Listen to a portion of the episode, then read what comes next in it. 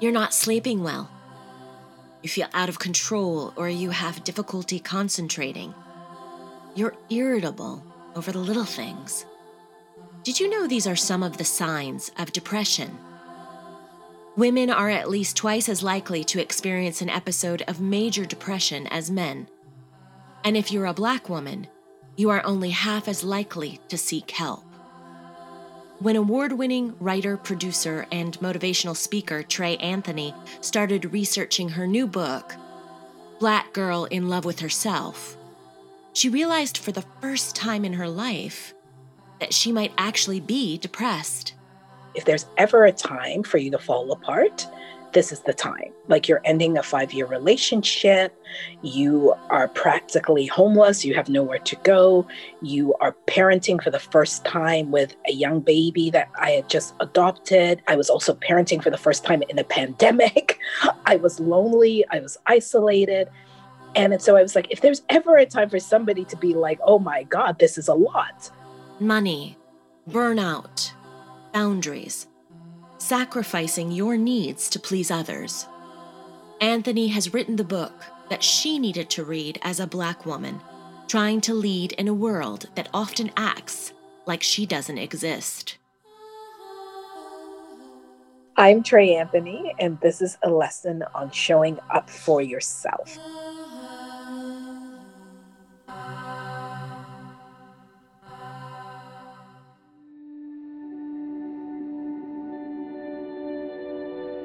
What is your earliest memory of being creative? My earliest memory is with my grandmother. I probably was about six or seven, and my grandmother used to really encourage me to write stories. And I was always had a very vivid imagination. And my grandmother would really indulge that i would say to the point of like if i started to make up a story and then she would be like well add this and say this. And then um, she also one of the things that we used to do and now i'm dating myself i used to live in england and there used to be the show called top of the pops mm-hmm. what would be the number one song in england oh. so my grandmother we would buy the record whatever was number one that week and my grandmother would let me lip sync to it and kind of dance and then we would make up kind of like a story to the song so those are my really earliest memories of my grandmother really just loved the arts and she really just found me very entertaining. Always had this built in audience with her and she just thought whatever I did was just amazing. And so that's kind of what I did.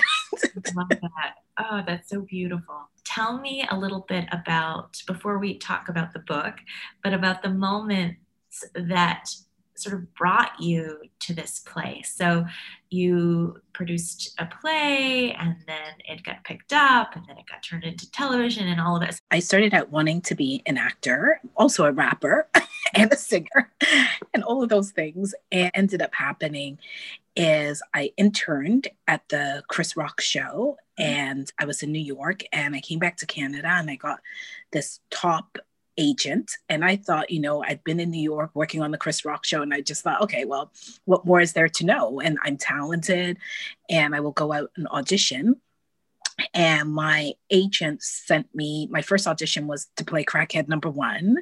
Then there was crackhead number two. And then there was black girl on welfare number three. And it was just all of these really stereotypical roles. And i remember coming home one day just crying.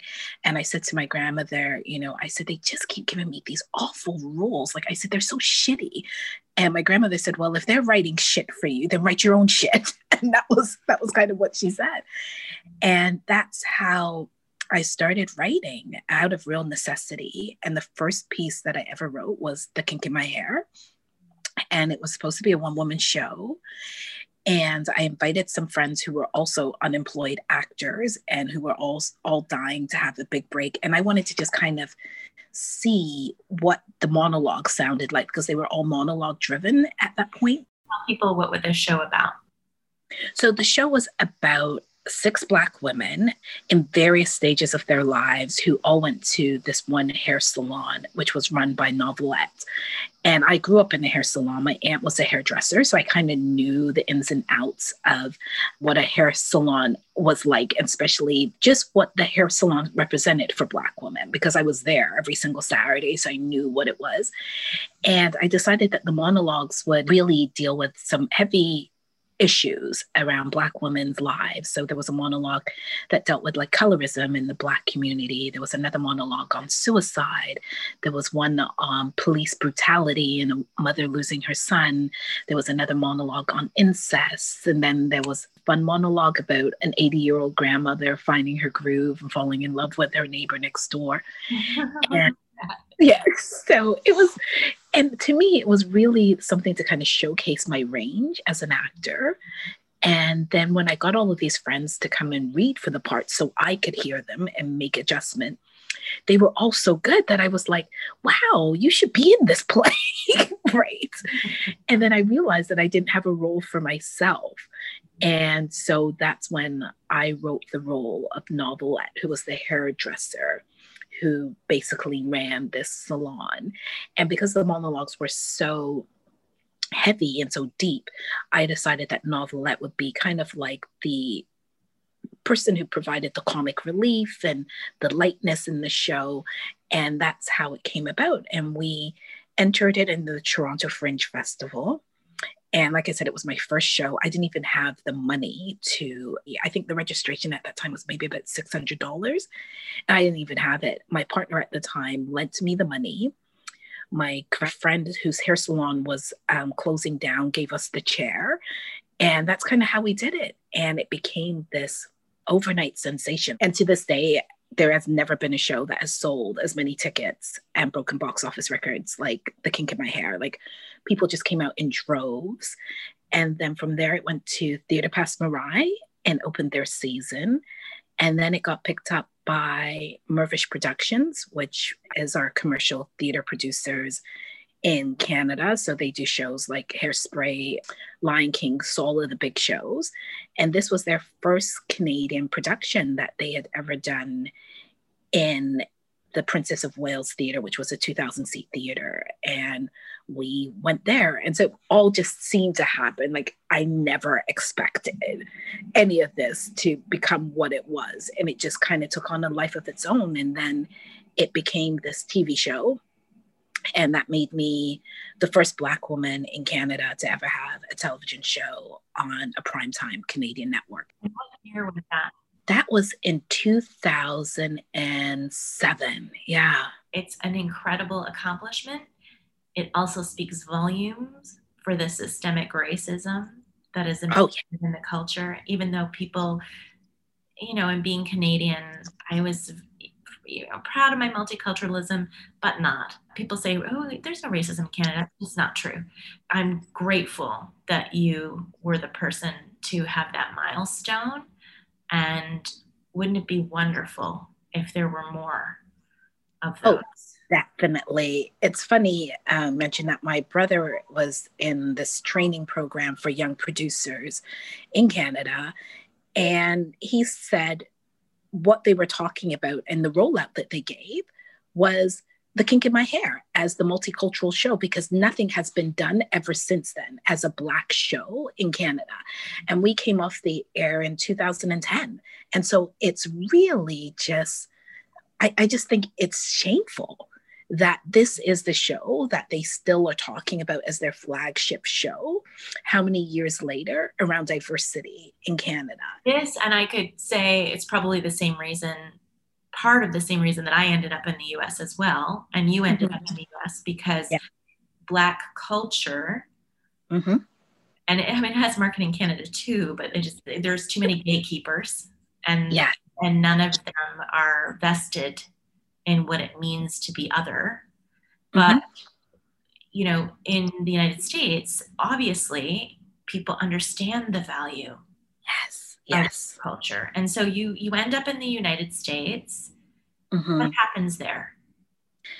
So in the US, I actually did my the kink in my hair. They did the play there again, and then I got a playwright residency at Horizon Theater and they did my new show, How Black Mothers Say I Love You. And from that show, an exec from the Own It Network came and saw that and invited me to come and be a part of their writing room for the Own Network. And so that's kind of where I stayed for a long time writing for that show. I think it's one of those things where you reinvent yourself every couple of years. Mm-hmm. And as much as I really loved writing and as much as I really loved acting, I felt there was a bigger calling and purpose on my life. And for me, I was really interested in the self help market. I've always been very interested in like manifesting, visioning, uh, you know, your thoughts influence what shows up in your life.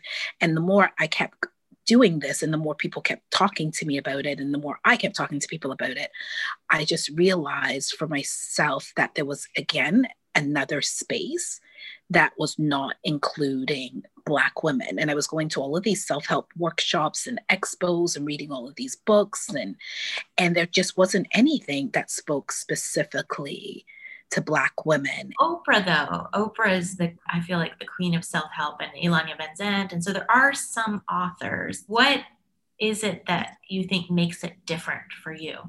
What is different than you know sort of what's out there?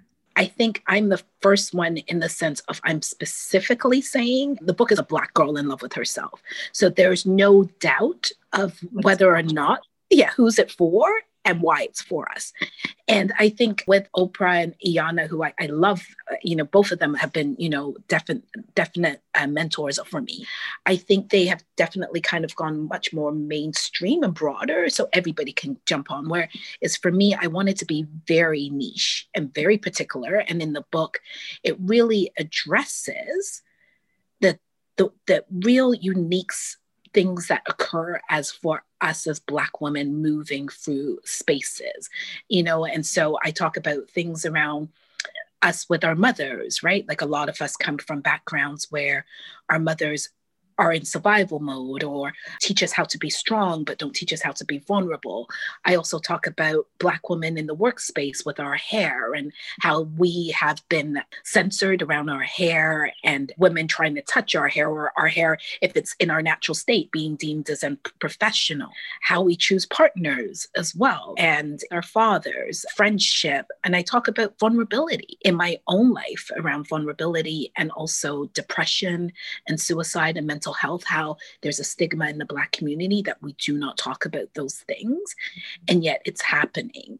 So, sexual abuse, how that affects us as Black women, and how that sometimes gets swept un- uh, under the rug, and yet it shows up in various ways.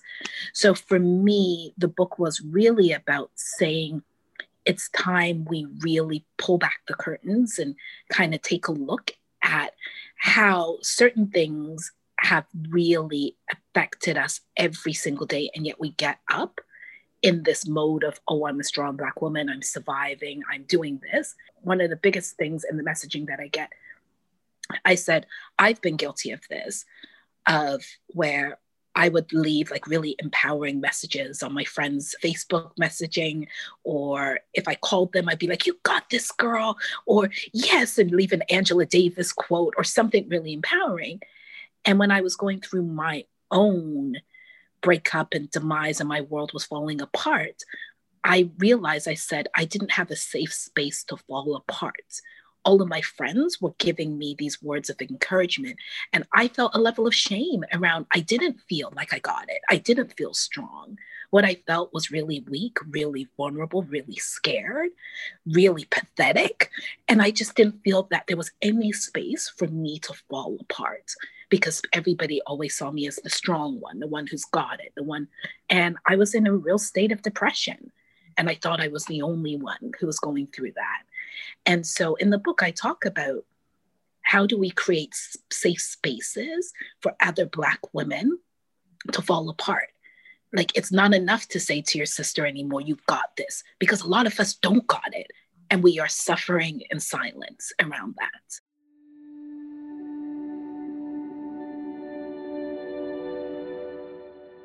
You're seeing, especially in the US, I've a movement of younger women in particular mm.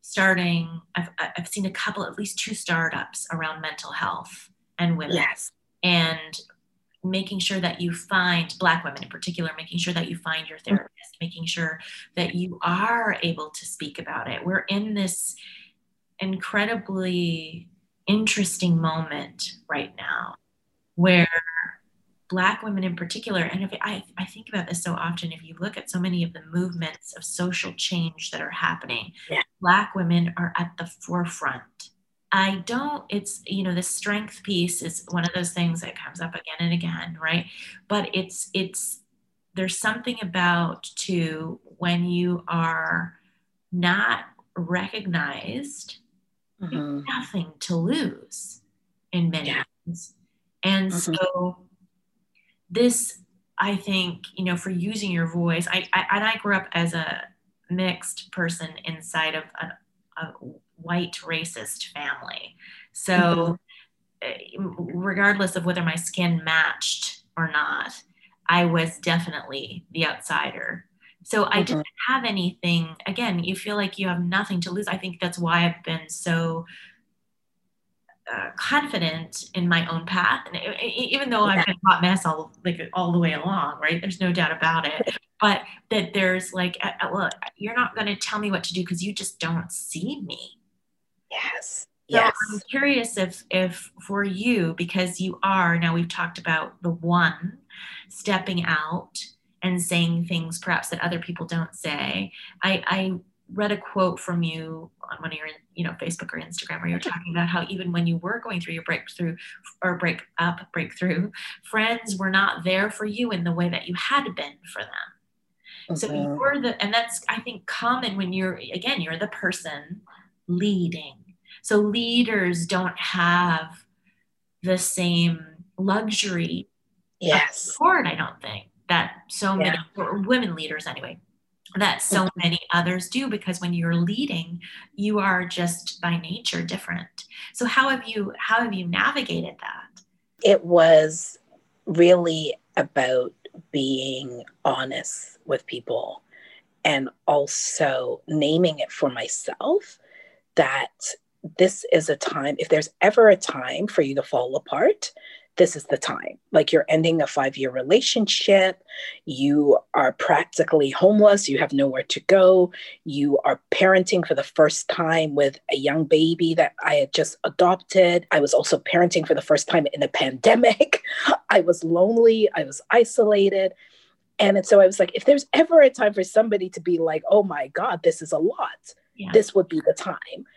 And so, and I remember reading a meme, one of those memes that was going around, what was saying like, this is the time to check on the strong ones, your strong friends. Yeah. And for me, it was about saying to people, I really am struggling here.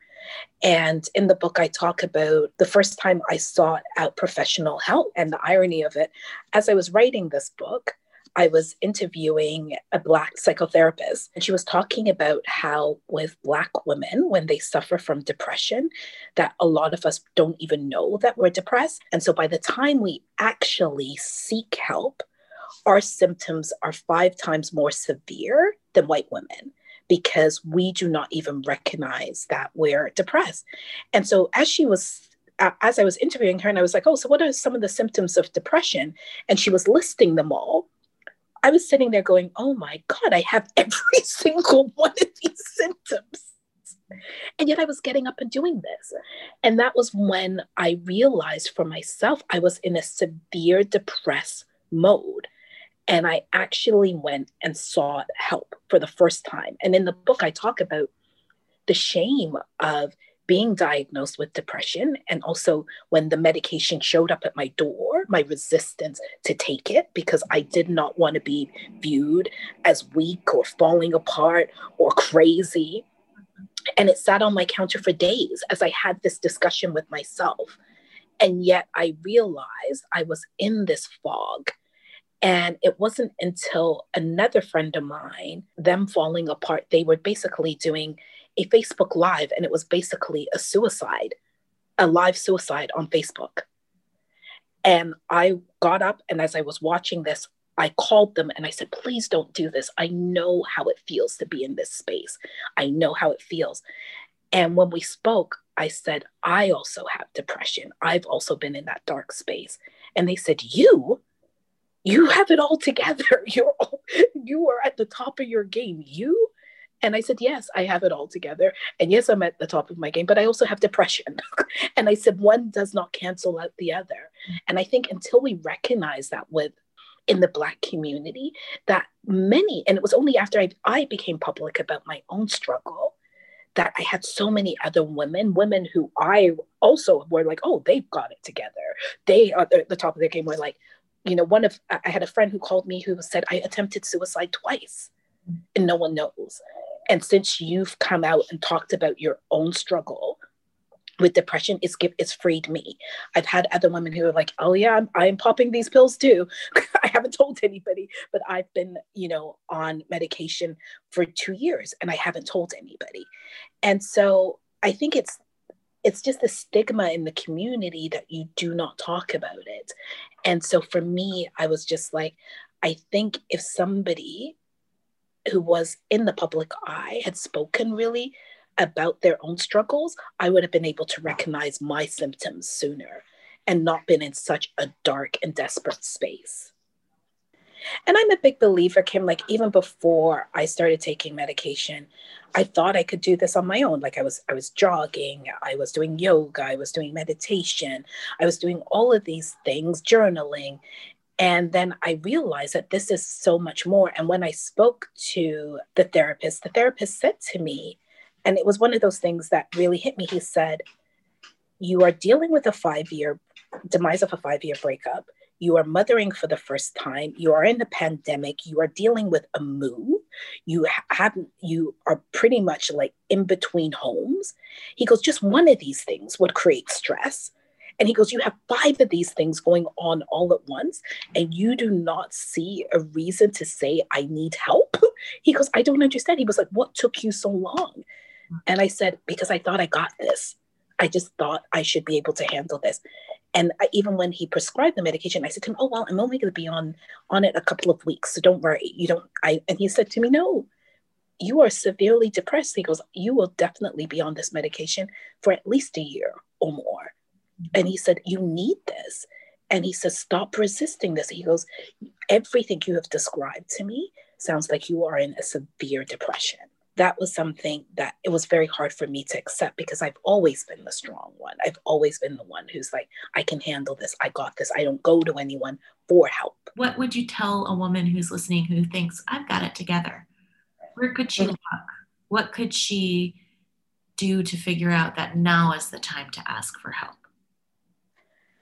I think we do not need to get to the state where I was, where it was feeling heavy, I do not think we need to get to the state where my friend was, who was on a Facebook Live saying goodbye to her friends and family.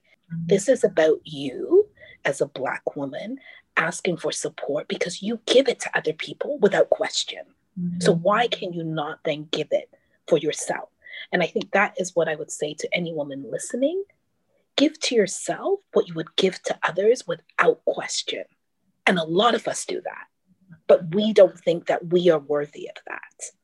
And that was a lesson that I had to learn because I do it. I show up for everybody and I show up in a way and give 100% at all times. And yet I don't feel that I'm worthy of that level of support. I think, too, for some women, depending on you know how you were raised, they think it comes with strings. Oh, yes. They think that they will owe somebody something. Mm-hmm, mm-hmm. They think that it will mean that somebody has, I guess, access into privacy, private things mm-hmm. betray them in some ways. I think there's a lot of things that are wrapped up in oh, definitely. help and in, in receiving and being vulnerable. Definitely. Have you had any experience with that with anybody you've worked with or spoken to? Definitely. In the book, I talk about, as much as my grand and wonderful influence in my life, she also created certain things in my life that I had to recognize. Like one of the things my grandmother used to always say is, don't tell anybody your business, or people are praying for your downfall. Don't trust her. She doesn't mean you any good. And there was this kind of I feel like this narrative that she spun in my head, especially around trusting other Black women, mm-hmm. right?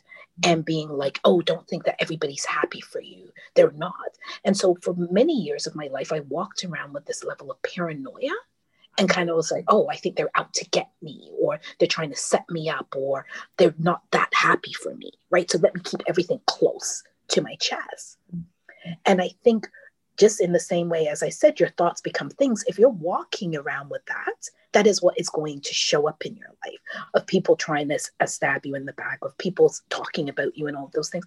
And I had to change that narrative and say, of course, there has been moments in my life where people who I thought I could trust has let me down and have betrayed me. But there are also very precious and many moments of women who have just shown up for me time and time again. And it's like, I got you. And I need to also focus on that and remember that. Mm-hmm. And so I started to change that narrative around saying it is okay, even when I started therapy when I was going through all of this crisis. I was paying for medication. I was paying for an, a, newborn who had a special formula. His formula was costing me like nearly $70 a can a week. And of course, because of the pandemic, all of my shows and all of my income was gone. Yeah. And one of my friends called me up and she said to me, How's your therapy going? And I said, Oh, I'm not doing therapy anymore because something had to give. I couldn't afford a $150 session every week. So I gave that up. And she was like, no. Mm-mm. She said, no, we will pay for your therapy. We can't afford to lose you. And she goes, what's your bank account number? I'll put in the $150 every week. And there was this level of shame that came up for me, Kim, where I was like, no, no, no, I'm okay. I'm okay. No, no, no, no. I'm all right. No, I don't need your money because I was, I also was used to my grandmother was saying, don't take money from anybody. You know, they're going to throw it back in your face. And it took me at least two weeks. And I was rocking one day. I had my son in my arms and I was looking down at him. And I said, he deserves a mother who is well. He deserves a mother who is balanced. He deserves a mother who has somebody to talk to. And I called up my friend and I said, Hey, here's my bank account number. I need that money. Thank you.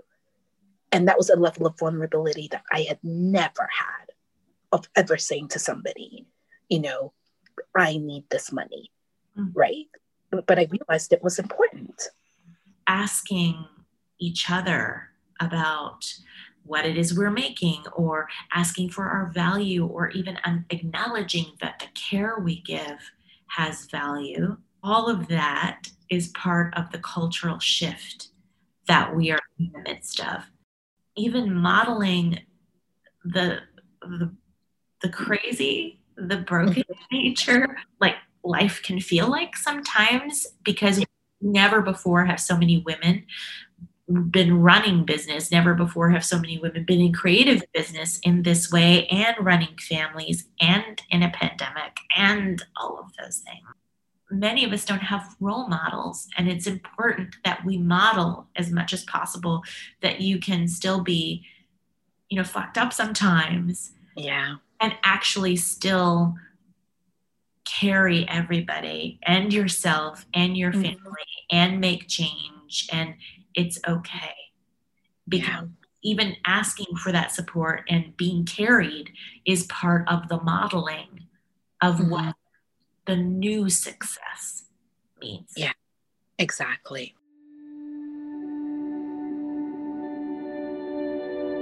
We joked before we started this that each of our sons is asleep and we will see whose son wakes up first to interrupt the interview.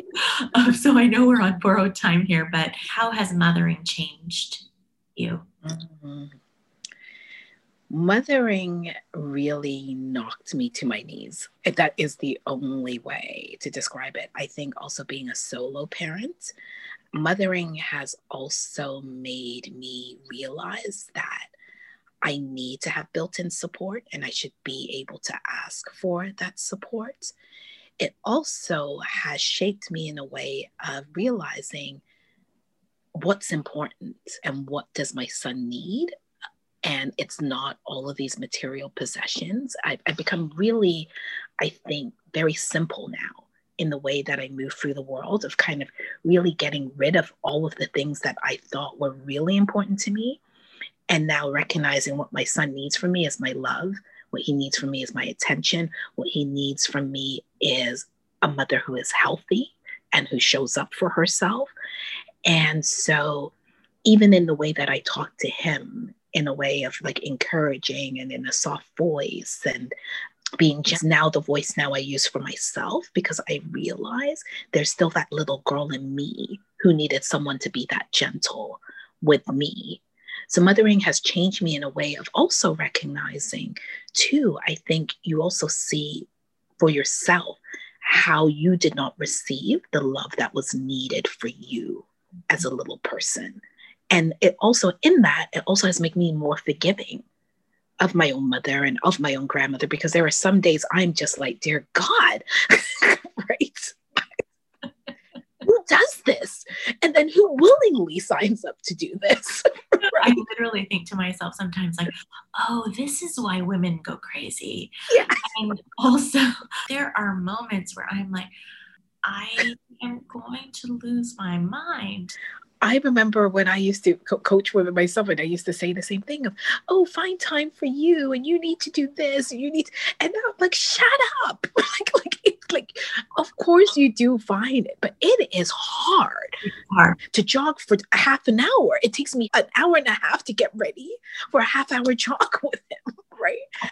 And I'm just like, "Oh my god!" Here, here's where I'm gonna just for everybody listening who is my client. Here's where I'm gonna double down it is even more important than ever, right? Yes. So as I'm doing dishes the other night and pissed, I am like, I don't need, I need somebody to do these dishes and I'm going to pay for it, even if it gets my bank account down to the last $12.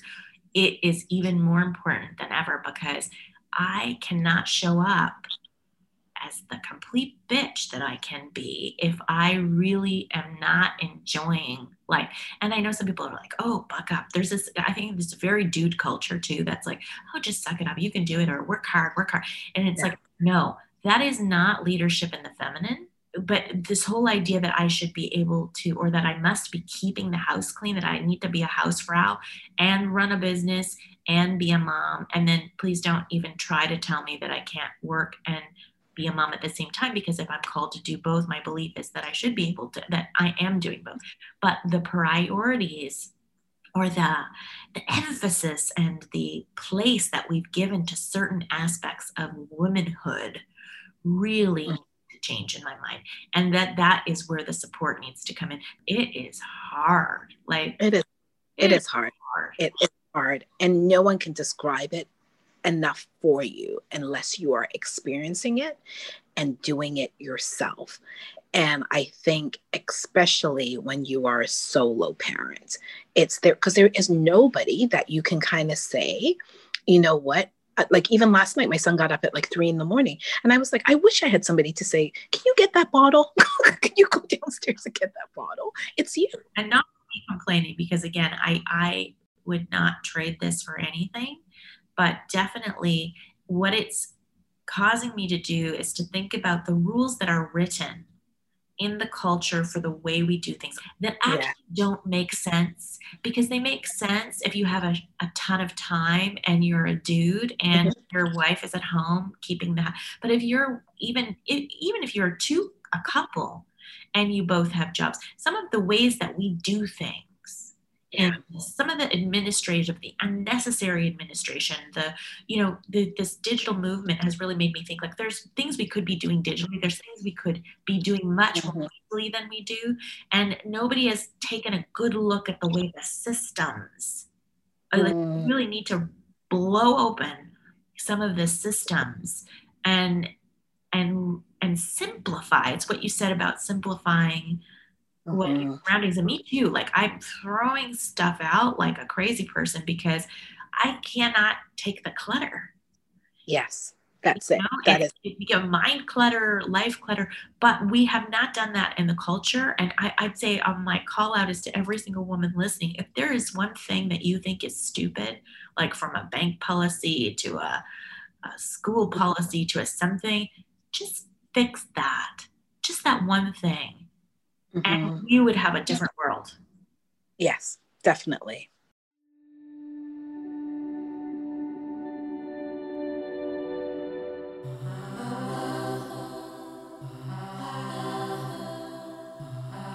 Can you complete the sentence? My wish for every other woman is. To be healthy and take the time to make yourself healthy. Show up for yourself. You cannot show up for others until you show up for yourself. And it's not being selfish, it's not being indulgent.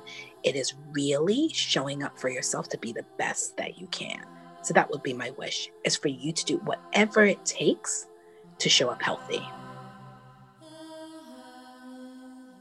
You have all of the answers when you ask the right questions.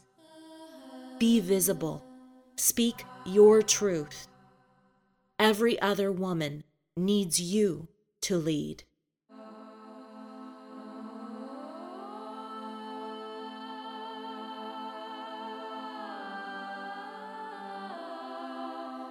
Voice Lessons is produced, written, and spoken by me, Kim Cutable, produced and edited by Sergio Miranda, Also produced by Phyllis Newman. and associate produced by Jessica Manalga. Our music was created by singer songwriter Claire Hamill. You can find out when we post new episodes when you subscribe on Apple Podcasts, Stitcher, Spotify, etc. And if you liked what you've heard, we would love it if you leave us a review. For other inspiration, updates, and show notes, subscribe at voicelessonspodcast.com.